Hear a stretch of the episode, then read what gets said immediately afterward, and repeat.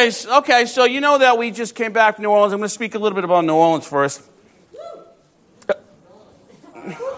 At least one person's here went. But anyways, so we came back several, you know, several days working. It was like nine others who went with me. Let me take a breath.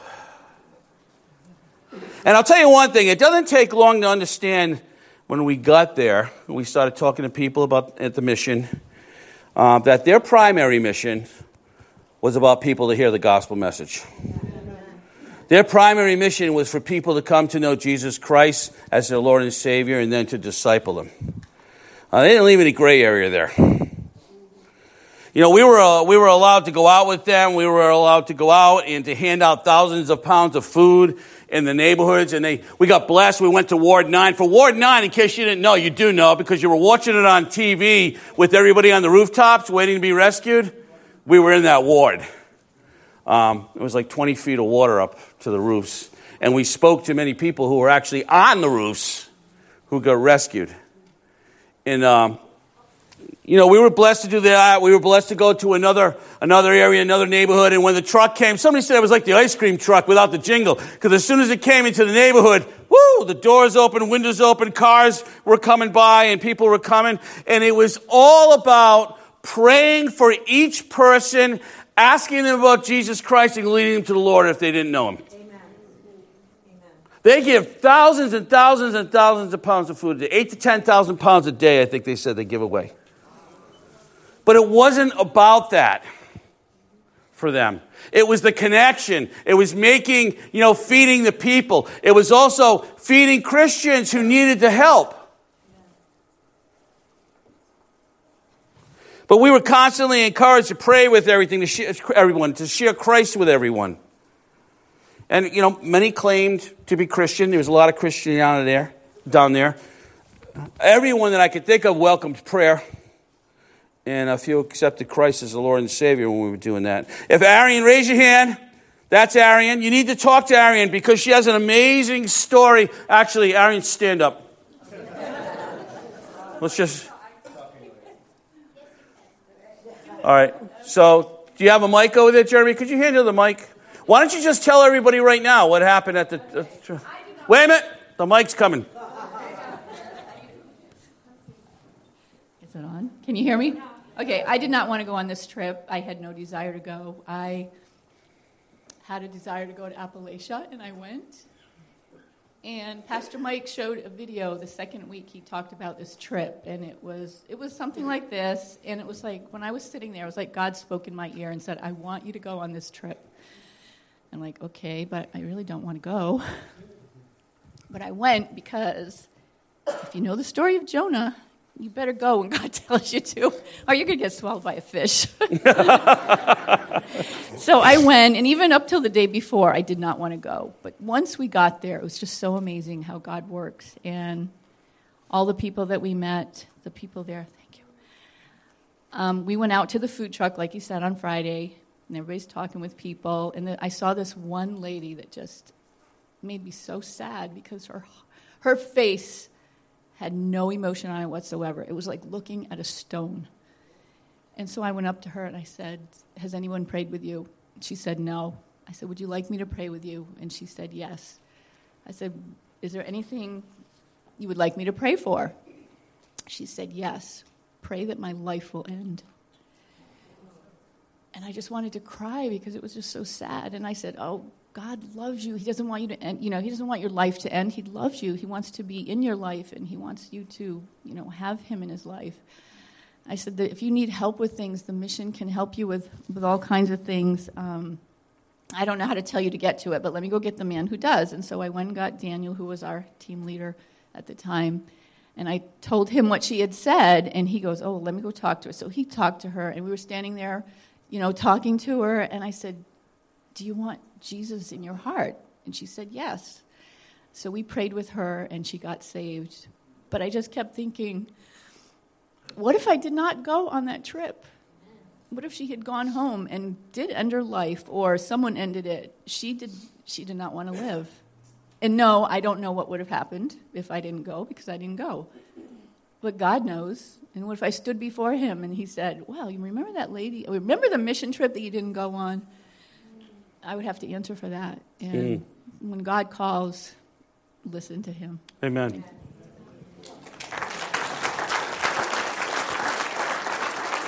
One of the amazing things they talked about is after she received Jesus Christ as her Lord and Savior, Oh, I forgot that part. her face instantly changed. She had a big smile on her face. It was like night and day. Amen. I knew she was going to jump up and finish it. All right, so listen, that's an awesome story. And that's just an example of some of the things that happen. You know, we were blessed to be able to go out on Desperate Realities, which is Saturday night. They go out to these places, uh, 8 to midnight. And Desperate Realities is a radio show, and they pick a couple people and, and they have the dialogue between them and the people on the streets about Jesus Christ. And if somebody accepts Christ, they do it right on the radio, so they're actually going out to other people and they're evangelizing those people who are listening to the show. Uh, but we're going out and we're going to the underpasses where people have their tents pitched. And um, we are bringing little bags of water or food. We are bringing the gospel message. We're talking about Christ. We're asking to pray for them. And we're also giving them an alternative to where they are at. And that's a mission, because a mission will take them in for 21 days. And they'll have the option of going into a discipleship program for a year after that, men's or women's. Um, so we gave them these options. And I got to be honest with you, man, people are so friendly down there people who are living in, in, under the overpass in these tents who probably had drug problems or many other problems were friendlier than some of the people down the road. And that's uh, was pretty easy to get used to, I have to say. It was nice. But uh, they, were, they were very open. And so that's what we did with uh, Desperate Realities. We reached out into those areas. And, uh, you know, it's amazing what the, uh, the mission actually does there. Please keep in mind that the New Orleans mission has the highest, one of the highest homeless rates in the country, in New Orleans, excuse me. 47 homeless for every 10,000 people. The mission itself sleeps up to 400 at night and provides approximately 700 hot meals a day. They also have long, those long, year long discipleship programs. The men called Giving Hope Retreat, and for the women, it's called Lynn Haven Retreat. Right now, Giving Hope, there's 94 men. Uh, they're maxed. They're in that program for a year. And right, and right now, the women, there's going to be 48 shortly. They're finishing one of the buildings and looking for ways to expand. Now, it's also to understand about New Orleans Mission is that they're not just about the homeless, okay? They're also about sex trafficking. They're about human trafficking. And they have all these different connections in Georgia and Mississippi where they actually have safe houses to hide women to get them out of those situations. So they are very involved in uh, these different ways of, of helping women and, and helping men. Uh, the New Orleans mission has been really recognized, and they have, they talked about this openly with us a lot down there. They have a lot of judges, lawyers, DA who are Christian. So the DA will come back, and in one case, the DA, this guy should have got prison. He's been in prison like three or four times. The DA should have said he's gone, but he came back and went against my better judgment. I'm placing him in the mission discipleship program for three years instead of prison. So, because they have people with belief in political and legal power there, supporting them. It was at the mission also that we were allowed to set tables and to serve food. Some would be in service, some would be uh, praying here in the message. Wayne was allowed to pray praise God. He was a real blessing with his guitar. And uh, Stacy and Arian backed him up a couple times. I was allowed to preach twice down there.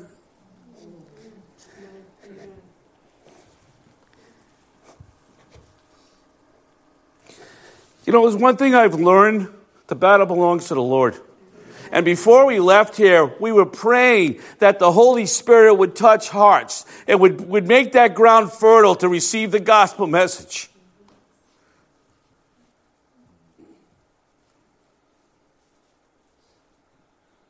And it was.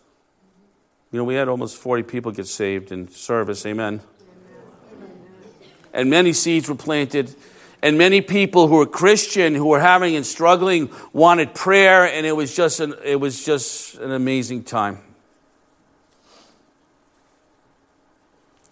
It's a couple of things to understand here, too, when it comes to the attitude that we ran into down there.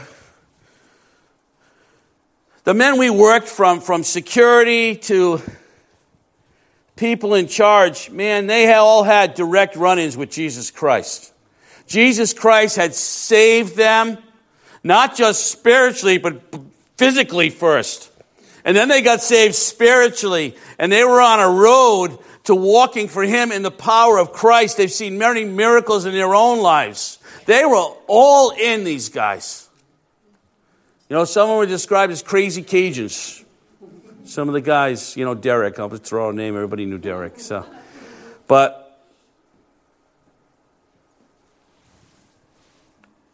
They were all in for the Lord. Many had gone through the program, some had not, but there was no discussion about what the primary focus was because they wanted souls to be saved. They wanted lives changed through the power of God. And that was their center focus. And it's crazy. I know it's crazy for some people to think that way because there's so many things going on with them with the clothing and the bandaging and the feeding and the sleeping and providing shelter.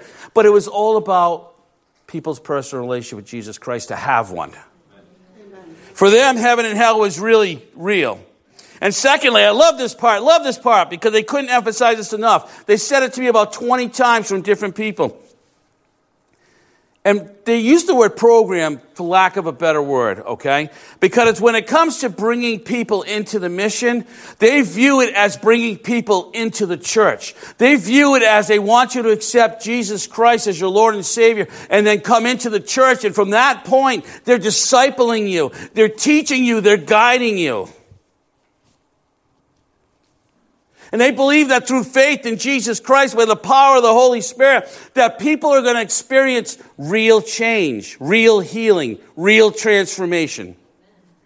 And then they're going to equip them to go back out and share that with others.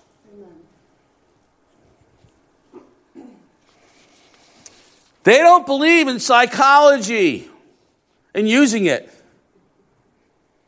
They believe in the power of the Word. You have Super Church? All right, Jimmy's walking out with Super Church, so nobody wants to hear this awesome stuff. Go to Super Church.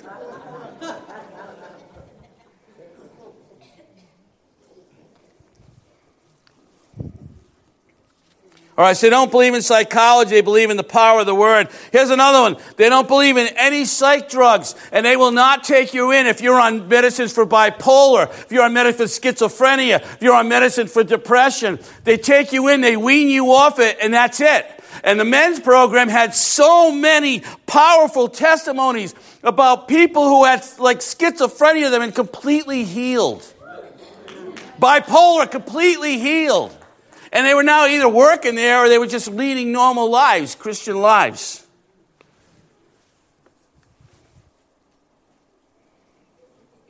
It was also at the men's campus that we were invited to a Sunday service with the men and their family. And this service probably was a couple, over a couple hundred people. And we experienced worship, music wise, Louisiana style. Uh, gospel, jazzy, bluesy. They were raising the roof and we heard a powerful message. And let me just say something here. That service was three hours long, so you're not going to mind my hour and a half. So, the preaching. The preaching was two hours. So, from the second guy. Uh, one of the craziest things is we get down there, and the chief operating officer is from North Providence, Rhode Island. Johnny Leonardo. And I could understand every word he said. and he was also the guy who runs Desperate Realities. He was also the guy who shared the message. So we're going to hear more from him. We're going to have some connections there. But it was uh, really interesting. He was just blown away that there was a team from Rhode Island actually there. He was, so, yeah, amen. Praise God. So listen, I'm just trying to give you a feel for what's up there. You definitely need to talk to people from the team, see how they, you know, what they went through, their struggles, because God does a lot of things. I always say about mission trips, it's not about having to go overseas. It's not about going across straight lines. It's not about even going to the next town. When you willingly step onto the mission field, you're allowing God, the Holy Spirit, to put His spotlight on your weaknesses. Hey, and a lot of times your strengths too, because he's going to use some of those. But you're allowing him to put that on your weakness because he wants to help you. Sometimes we go out and we're going to fix everything and we're going to get everyone saved, and we're going to help out. Listen, they're sharing the word more than we're sharing the word. But God's sharpening us when we're down because iron sharpens iron. And for some, he's just strengthening faith, and for others, he's preparing the way for the future.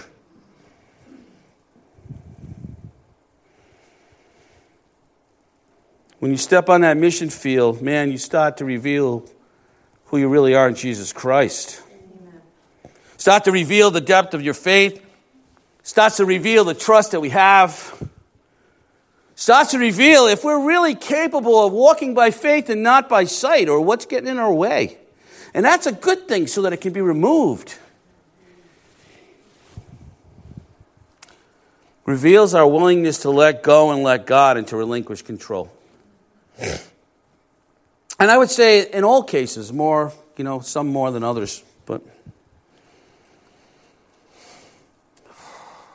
Now, here's something I got really sick of got sick of before we left, and God put it on my heart to do something about it. So I got sick of this.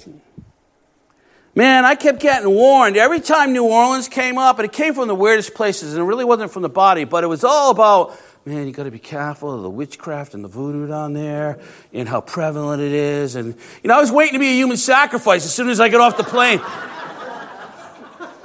but, but we heard that. I heard that from several, more than several places, and I really got sick of it. You know what? Because he's not greater than God, okay? And for some reason, people were just buying onto this garbage. And I said, you know, when I got up there and I said to them, eh, sitting in chapel like this, I said, let me first say this. I rebuke the witchcraft. I rebuke the voodoo. It is not greater than God. Devil is a created being. When God said goes, he's got to go. It's the creator of the universe. I rebuke it all. And that's how I started. That's how I started. And why? Because God wanted me to. There is no doubt. You know? But I think I need to start that way today. I need to start that way with things that are not the same attacks, but certainly from the same enemy. And I want to start with this. I want to rebuke a lethargic attitude among Christians. I want to rebuke the attitude of not letting things go in this world. I want to rebuke the doubt that Satan keeps putting in our minds about why we share Jesus Christ. I want to rebuke the cowardice that can seep in that stops us from moving forward for the kingdom of God.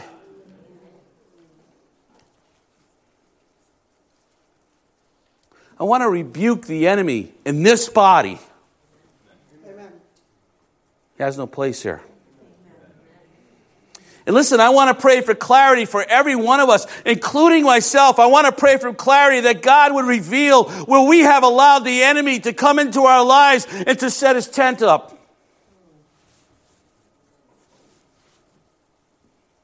Because it doesn't belong there. I want to pray for God to give us the strength to submit to his will when we're battling with our own.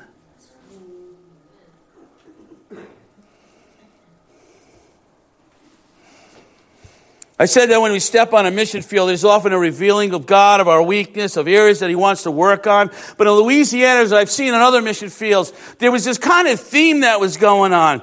And I saw it on the campuses, I saw it in discussions, I saw it with the men and the women, I had it in conversations and prayers. It was even in the message that we heard. And it was clear to me, and this is it. It's a question for us today. Are you living for Christ? And now, listen, this is kind of a warning. I'm just going to say, slow down. Don't jump up and say, definitely I'm living for Jesus Christ, because I want to encourage everybody to take a moment and to slow down and to really think about that statement. Because are you really? And you can start with the list that I just prayed for.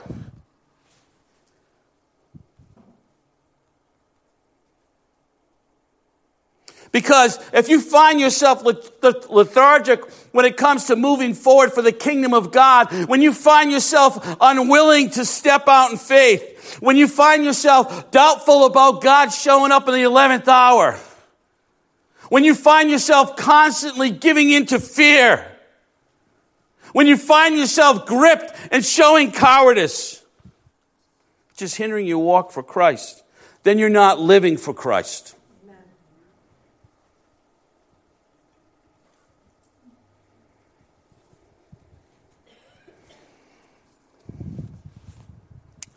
I believe that in general, and I'm making a lot of generalities here, but I believe that in general today, I have to say that now because I have to Appalachian, I have to New Orleans. Man, my view of Christianity has been changed because the Christians here don't walk like the Christians there. Sorry, they don't. And I'm sure if I went to other parts of the country, I'd run into the same type of things.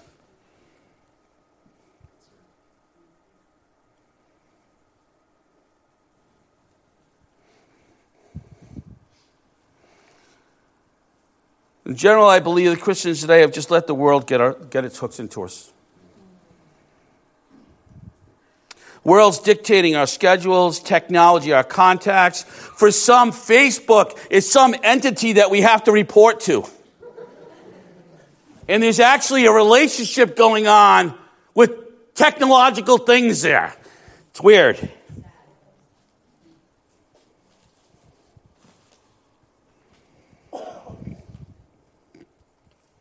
We have given in to how the world thinks we should live.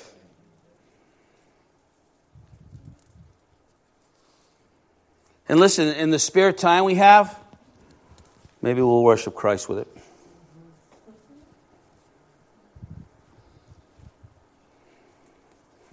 We are supposed to be in the world, but not of the world, but somehow that line has gotten blurred. You know, in the book of Matthew, we find out what Christ does when he sends his disciples out. We find out what he does when he sends them into the world. And he tells them, yeah, go out, do miracles in my power, do miracles in my name, share the truth of the gospel, share the Messiah has come. He's telling them, go out and say the truth and stay in it. And then he says this in 10 9. Don't take any money in your money belts, no gold, no silver, no copper coins. Don't carry a traveler's bag with a change of clothes, sandals, or even a walking stick. Don't hesitate to accept hospitality because those who work deserve to be fed. So he's sending them out in the world and he's sending them with nada. He's sending them with no provisions, no money, no food, no clothes. Why? Because they had to rely on him. They were to trust him alone and not what the world had given to them.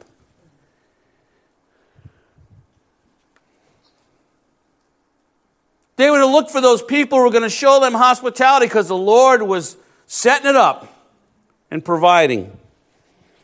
And the bottom line was this they stepped onto the mission field knowing God was in control. They were living for Christ and therefore depending on Jesus. You know, no matter how you cut it, it comes down to this comes down to making a choice. Do we choose everything that the world keeps throwing at us? Do we want to do those things? Do we want to grab onto those things? Or do we choose Christ? I hear all the time from people, I'm obsessive compulsive. OCD. Everybody probably knows it by I'm OCD. I'm OCD. Listen, that's fine. Be OCD for Jesus Christ and the Word of God and lay everything else down because it means nothing.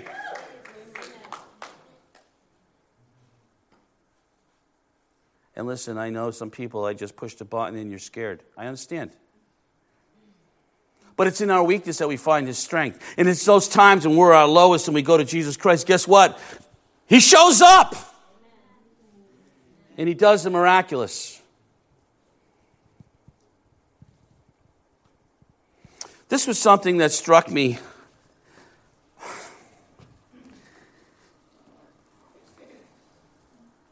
At least with a few guys that I, I came to know the mission very close, and you know, Daniel and Derek and Ron. It was obvious to me they were living for Christ.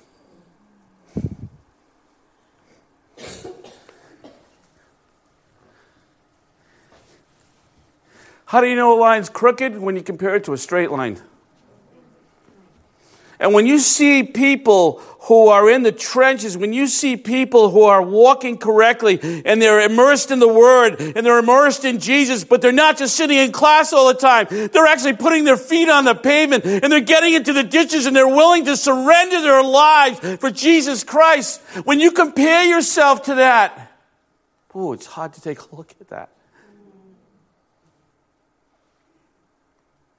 You see, the norm for them on a Saturday night was going to the under the overpasses to preach to the homeless. Now I'm guilty, but on a Saturday night, you know, go out to dinner, gonna watch the movie, gonna do this, we got it all planned. You know, this was their life. And they're doing it every week.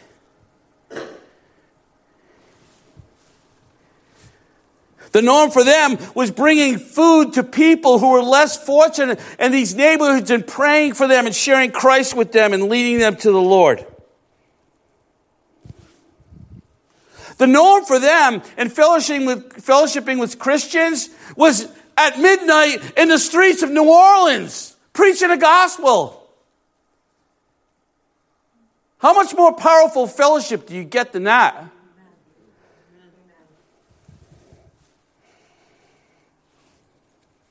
The norm for them was knowing in their heart that the Holy Spirit was going to move. One of the guys, Daniel, shared with me, and I, you know, I don't know what you believe about this, but I don't care because I saw it in action. But Daniel shared with me that when he got saved and he was running from God the whole time, and he kept bumping into people, and the people would say to him, Dan, you realize God's got a plan for you, right? Why are you running away? People didn't even know. He'd run into him and have a, some short conversation, and like, God's got a plan for you. And he finally decided to surrender his life. And when he surrendered his life, God gave him some kind of gifting, a word of knowledge where he was leading them to people that he knew were going to accept the Lord. And the team would come over there with him. And Daniel was all about it. He's the guy who led the food. He's the guy who led uh, the ministries into the streets. He's the guy who was saved by Jesus Christ the hard way because he was all about alcohol and partying and all that stuff.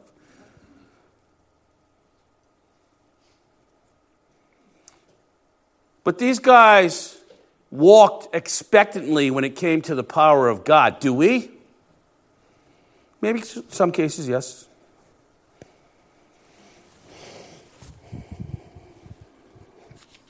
And here's another thing that absolutely kills me. This kills me. They did not discount the proclamations of those who say they accepted Jesus Christ as their Lord and Savior. They actually rejoice when someone accepted the Lord. See, what we have here is all of a sudden the naysayers start lining up and they're like, oh, I'm not really sure if that proclamation was true and I don't know, man. And I get that all the time. With them, they're all on that bandwagon. They're all about people accepting Jesus Christ as their Lord and Savior. And they weren't negative. They were all positive about it. They weren't looking for it or it wasn't real. They were like, praise your name, Jesus. You know, that's the same thing with healing and saying, oh, I just, I pray you get named, you know, healed in the name of Jesus. Lord, I hope you heal her. Or be healed in the name of Jesus Christ. I know God's going to do it in you.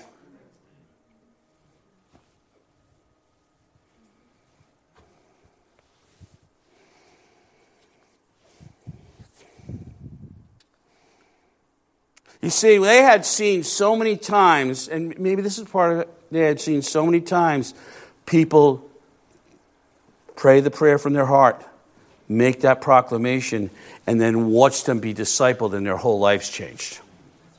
So they saw the fruit bear out. All right, so the Lord sends his disciples out. They have nothing, yet they have everything because they walk in faith in Jesus Christ. And they actually know what's coming. And he tells them, hey, you're going to be persecuted. You're going to be on trial. Some of you are going to be flogged. Now, I can see people backing up already. What do you mean, Lord?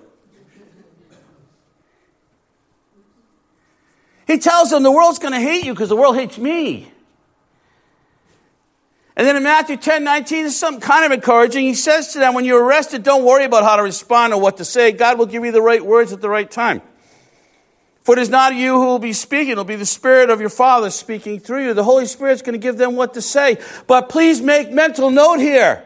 He's not saying you're not going to be flogged. He's not saying you're not going to be persecuted. You're not going to be beat up. You're not going to be imprisoned. What he's saying, don't worry about saying the right thing at the right time because God's got this.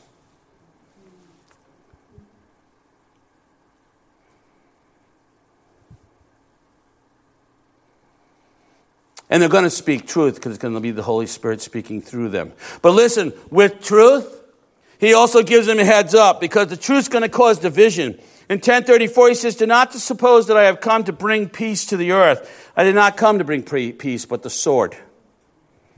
For I have come to turn a man against his father, a daughter against her mother, a daughter in law against her mother in law. A man's enemies will be the members of his own household. See, Jesus is laying out reality for them. He's saying, if you follow me in my ways, this is what you can expect. There may be pain, there may be suffering, but he tells them to be steadfast, to trust in him, to rely on Christ, and know that the Holy Spirit's going to give them what they're supposed to say when they're supposed to say it. He reaffirms how valuable they are to God. And then he also makes this point about the eternal in these verses versus the temporal. In Matthew 28, he says, Don't be afraid of those who want to kill your body. They cannot touch your soul. Fear only God who can destroy both soul and body to hell.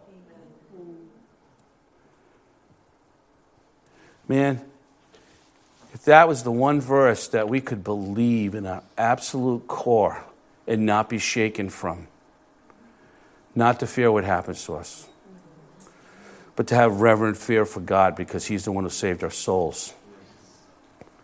Then we wouldn't worry about those things that when fear rises up because we're going to get hurt, or we're facing danger, or we're facing something, some area we don't want to go in. We won't be worrying about that because we'll be walking in the Lord. We'll be living in Jesus Christ. We'll be living for Jesus Christ. We'll be walking in the power of God through His holy word because that's what we believe and we're all in, Lord. Use us. We'll be that empty vessel. Because you know what? We're not valuing our life over Jesus Christ anymore. Not valuing our comfort over Jesus Christ anymore.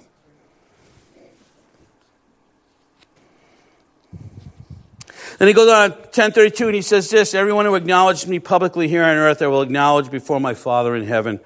But everyone who denies me here on earth, I will also deny before my Father in heaven.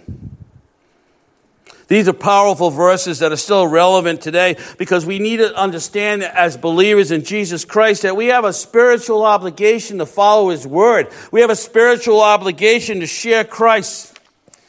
And as His believers, we can expect difficulties. They're going to come.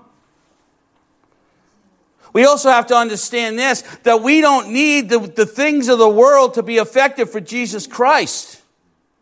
We need the power of God to be effective for Jesus Christ. We need a willing heart and a submission to rely on Him, not the things around us that we can grab. Let's face it, we have a lot of stuff. And we have to be careful that the stuff that we have is not drawing us away from walking for Christ. Some of it, listen, I, I agree, some of it could be a tool for evangelism. Some of it could be these different tools. But if it's calling your name and it stop you from walking for Jesus Christ, then it's not the tool you need to use. If it's taking up your time, if it's becoming an addiction, really is what the word is. Jesus goes on to give us further clarity and a black and white picture of what entails truly following him. And he makes this statement which really shows what's needed when it comes to commitment. In Matthew 10 37, it says, Anyone who loves their father or mother more than me is not worthy of me. Anyone who loves their son or daughter more than me is not worthy of me. Whoever does not take up their cross and follow me is not worthy of me. Whoever finds their life will lose it, and whoever loses their life for my sake will find it. And he says the similar thing as this, but then, and this is the one I'm going to get into, because he's saying it to a large crowd who's following him. And it's similar, but it's harsher. It's similar, but it's more severe. And there was a large crowd following him, and you can imagine, because this is what we go through today. Why are people, you know, following Jesus Christ? Why are they going to church? Why are they involved in this? And there's various reasons. For them, some were drawn to the truth. Some were drawn to his teaching. Some were drawn to the fact that he was feeding people. Some were amazed and enticed concerning the miracles that they saw and they heard of. After all, he had raised the dead and cured leprosy, he cast out demons. He fed thousands, and some wanted to be fed again. He was performing miracles he was being noticed for, and he had things to say that he said with authority. They recognized that. Some were being drawn because they were intrigued. Some were drawn because they were just on the bandwagon, man, going with the flow. That's where the crowd was. Let's hanging out with them. It's the place to be. He was making a splash and people followed them. But he turns and he says this to them because did they really want to live for him? Or were they just following him? Following him. And he turns and he says this statement, and it's a question that would probably relevant for those here today. And he's, and he's really saying to them, Why are you here?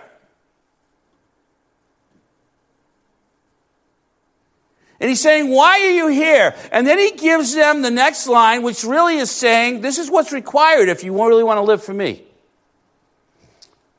And in Luke 14, he says, If anyone comes to me and does not hate his father or mother, his wife, his children, his brothers and sisters, yes, even his own life, he cannot be my disciple.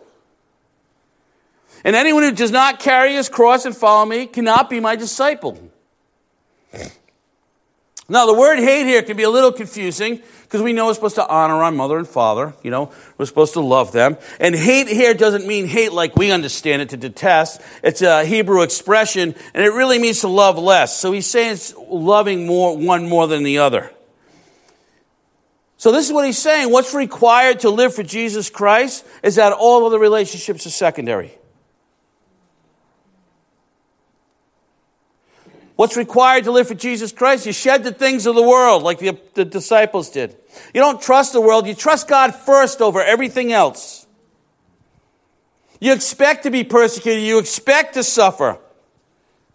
And you know that God's going to furnish what we need when we need it. This is what they call picking up your cross. Here's something we're not live, called to live for. We are not called to live for our children. We are not called to live for our grandchildren. We are not called to live for our mothers, our fathers, our husbands, our wives. All those relationships need to be subordinate and secondary to Jesus Christ. And if there's not, there's going to be problems. Listen, with all those things, we thank God for them. We pray for them, and then we hand them over. See, this is where people struggle. We pray, we thank God for them. We pray for them, and then we hold them as tight as we can, and we start living the rest of our life for them. And that's not what the Bible says. Actually, it's against what the Bible says. Why? Because it's becoming a hindrance to your walk with Jesus Christ and what he wants to do in your life. See, when everyone's living for Christ, it's going to be blessings. You're going to experience peace, not chaos. There will be spiritual strength in marriage because you've seen the triangle, right? The husband and the wife, and they're both pressing into God and they're living for God and they get closer spiritually like this. God first, everything else second.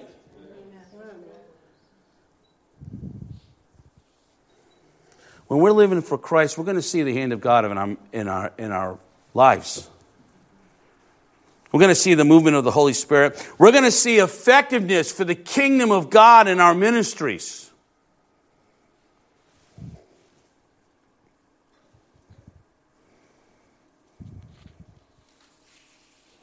becomes a matter of priorities. This is where the rubber meets the road. This is where we really start walking in the power of God. When Christ, when Christ is first, we are denying the enemy a foothold.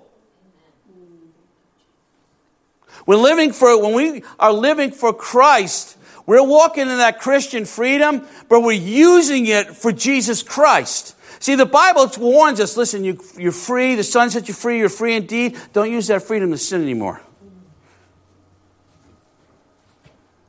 Make good choices.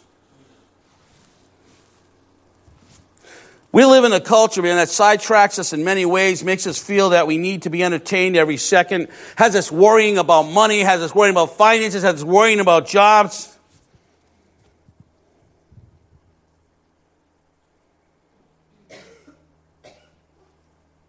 Has us worrying about the unknown.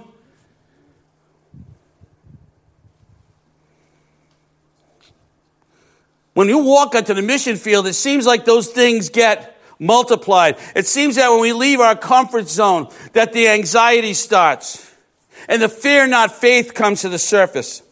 And when that happens and that takes over and you stop living for Christ and you start living for yourself, that the opportunities get missed.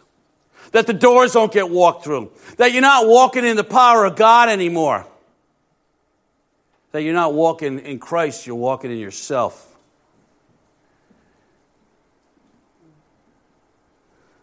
Listen, when we're in that spot, we're not living for Christ. We're not living at all. We're existing as if we are in bondage to sin. And listen, we're not slaves to sin anymore as the children of God. We're slaves to righteousness. You ever seen that thing where people, they get saved and their arms are in bondage and the chains are around them and I don't care what you're getting saved from. I'm talking about saved from the flames of hell and the wrath of God and they get saved and the next thing you hear is these chains hitting the floor and then for the next 10 years they walk around like this. They're not walking in the power of God. they're making bad choices.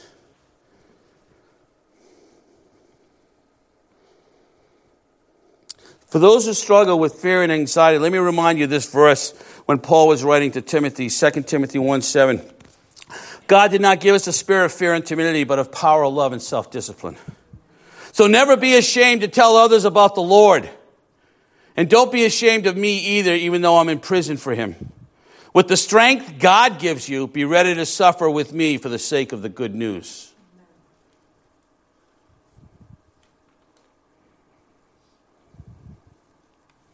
Listen, as human beings, there is going to be fear, but we have to remember where it's coming from. The enemy wants to use it to stop us from going forward. And if we're basing on lives of what we're afraid of, we're not living for Christ and not living really.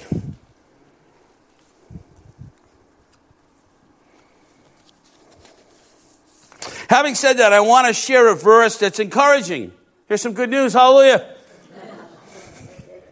No, and it's a, it's a verse that's often used um, when we're speaking about addiction, speaking about alcohol, speaking about um, different things in our lives that push our button, different things that call us in certain directions. You know, and it's this verse. And it says, No temptation has overtaken you except what is common to mankind, and God is faithful.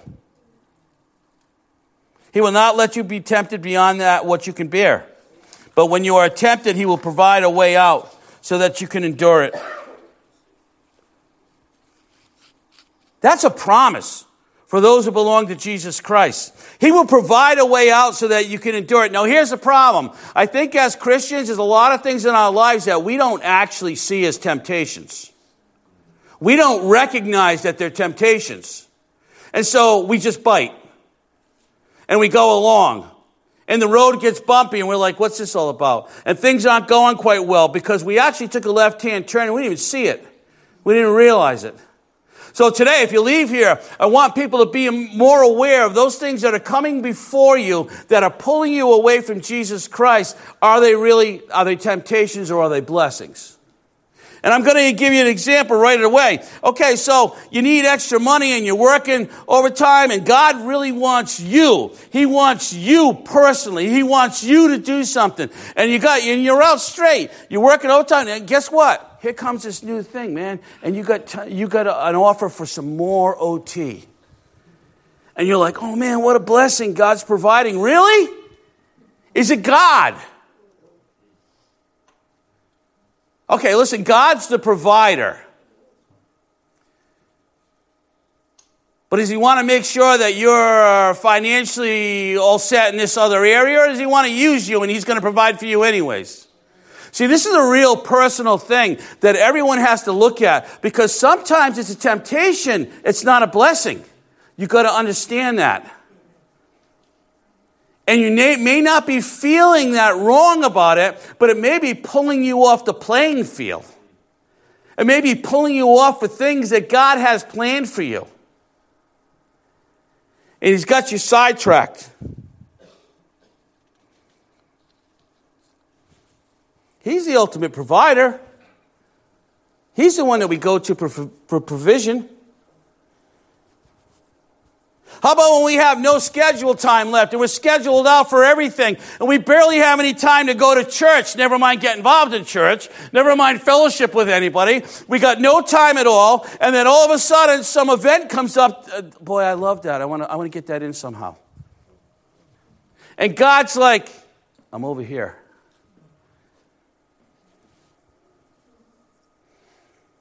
See, this is where we have to balance that with our kids and our spouses and all that. Who are we living for? Who are we living for?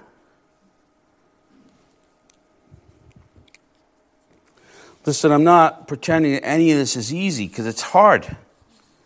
We deal with real excuses and reasons and that stop us from moving in the direction of Jesus Christ every day, but we have to take a moment and pray are they temptations?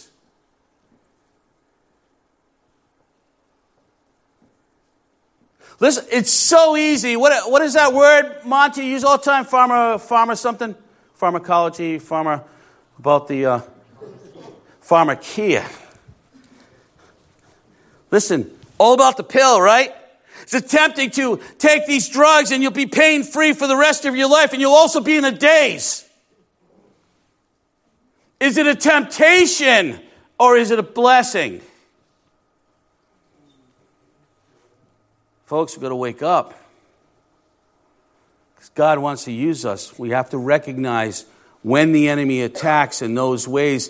Oh, it's all, it's all good when he's right in our face and the enemy attacked me, man. So, you know, we're so like this. Something goes wrong in our life and we go, oh, the enemy attacked me today. Well, maybe not. Maybe God's trying to get your attention. Because you're not exactly walking the way he wants you to. And he's like, right hand turn, right hand turn, right hand turn.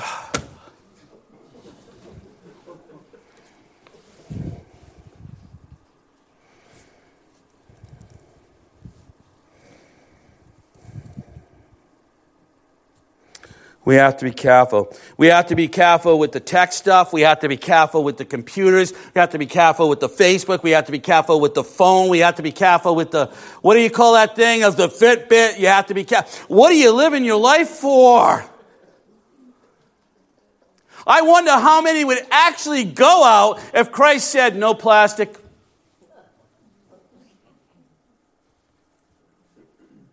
No food. That one would kill me. No food. One pair of sandals, not 10. Designer sandals for each day. Listen, but that's how he really wants us to go out. He wants us to go out relying on him. It's, it's, listen, it's okay to have a watch. It's not okay to stare at it all the time. It's okay to have a cell phone. It's not okay to pay more attention to the cell phone than it is the person right aside of you. It's not okay to be on your cell phone in the middle of leading someone to Christ, is it? No. These things can be tools. Everything can be tools. We just have to be careful that they're not calling our name and distracting us and being used by the enemy. And we're letting it. We're letting it. So, and I'll finish up because I know Sonny's back's killing him from archery last night. So he's like, is this gonna be over? Only two hours left to be at the. No, I'm kidding. All right. So listen, here's the good news though. It's so important. We hit a temptation, God provides a way out. He always provides a way out. So I don't care what it is you're facing, okay? If you're looking and you're praying for God to show you the way, He is providing you the righteous way out right there. It's all going to come down to choice. What are you choosing to do? Who are you choosing to live for? Are you living for Christ? Why are you here in this crowd? Do you want to live for Christ?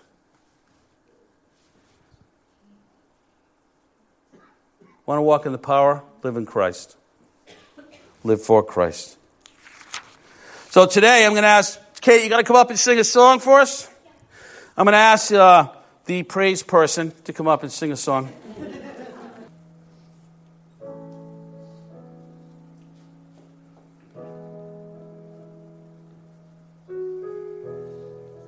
The altars are open. Take time. Press into God, see what He's saying to you.